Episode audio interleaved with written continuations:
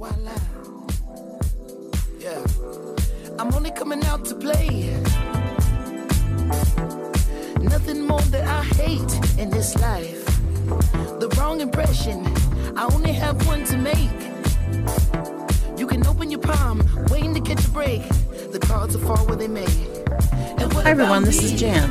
Have you noticed a shift in our society towards a more gender fluid existence?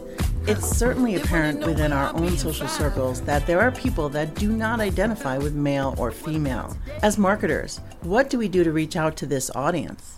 We shift and change our marketing materials, our words, colors, and more to make our brand pleasing to all potential market segments. Now, you might just be targeting one narrow demographic right now, but in the near future, there may be a gender fluid group that responds to your products and services.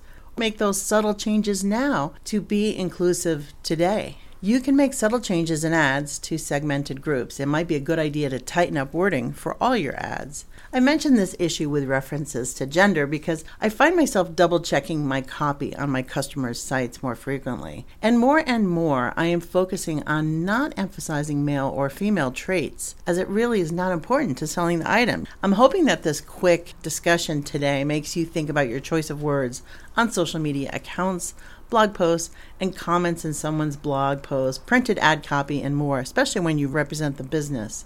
That's all. It's just a nod to our friends and family members who do not strictly identify as male or female, and their exposure to your brand is just as important as everyone else. The best part if you do this right, nobody will notice.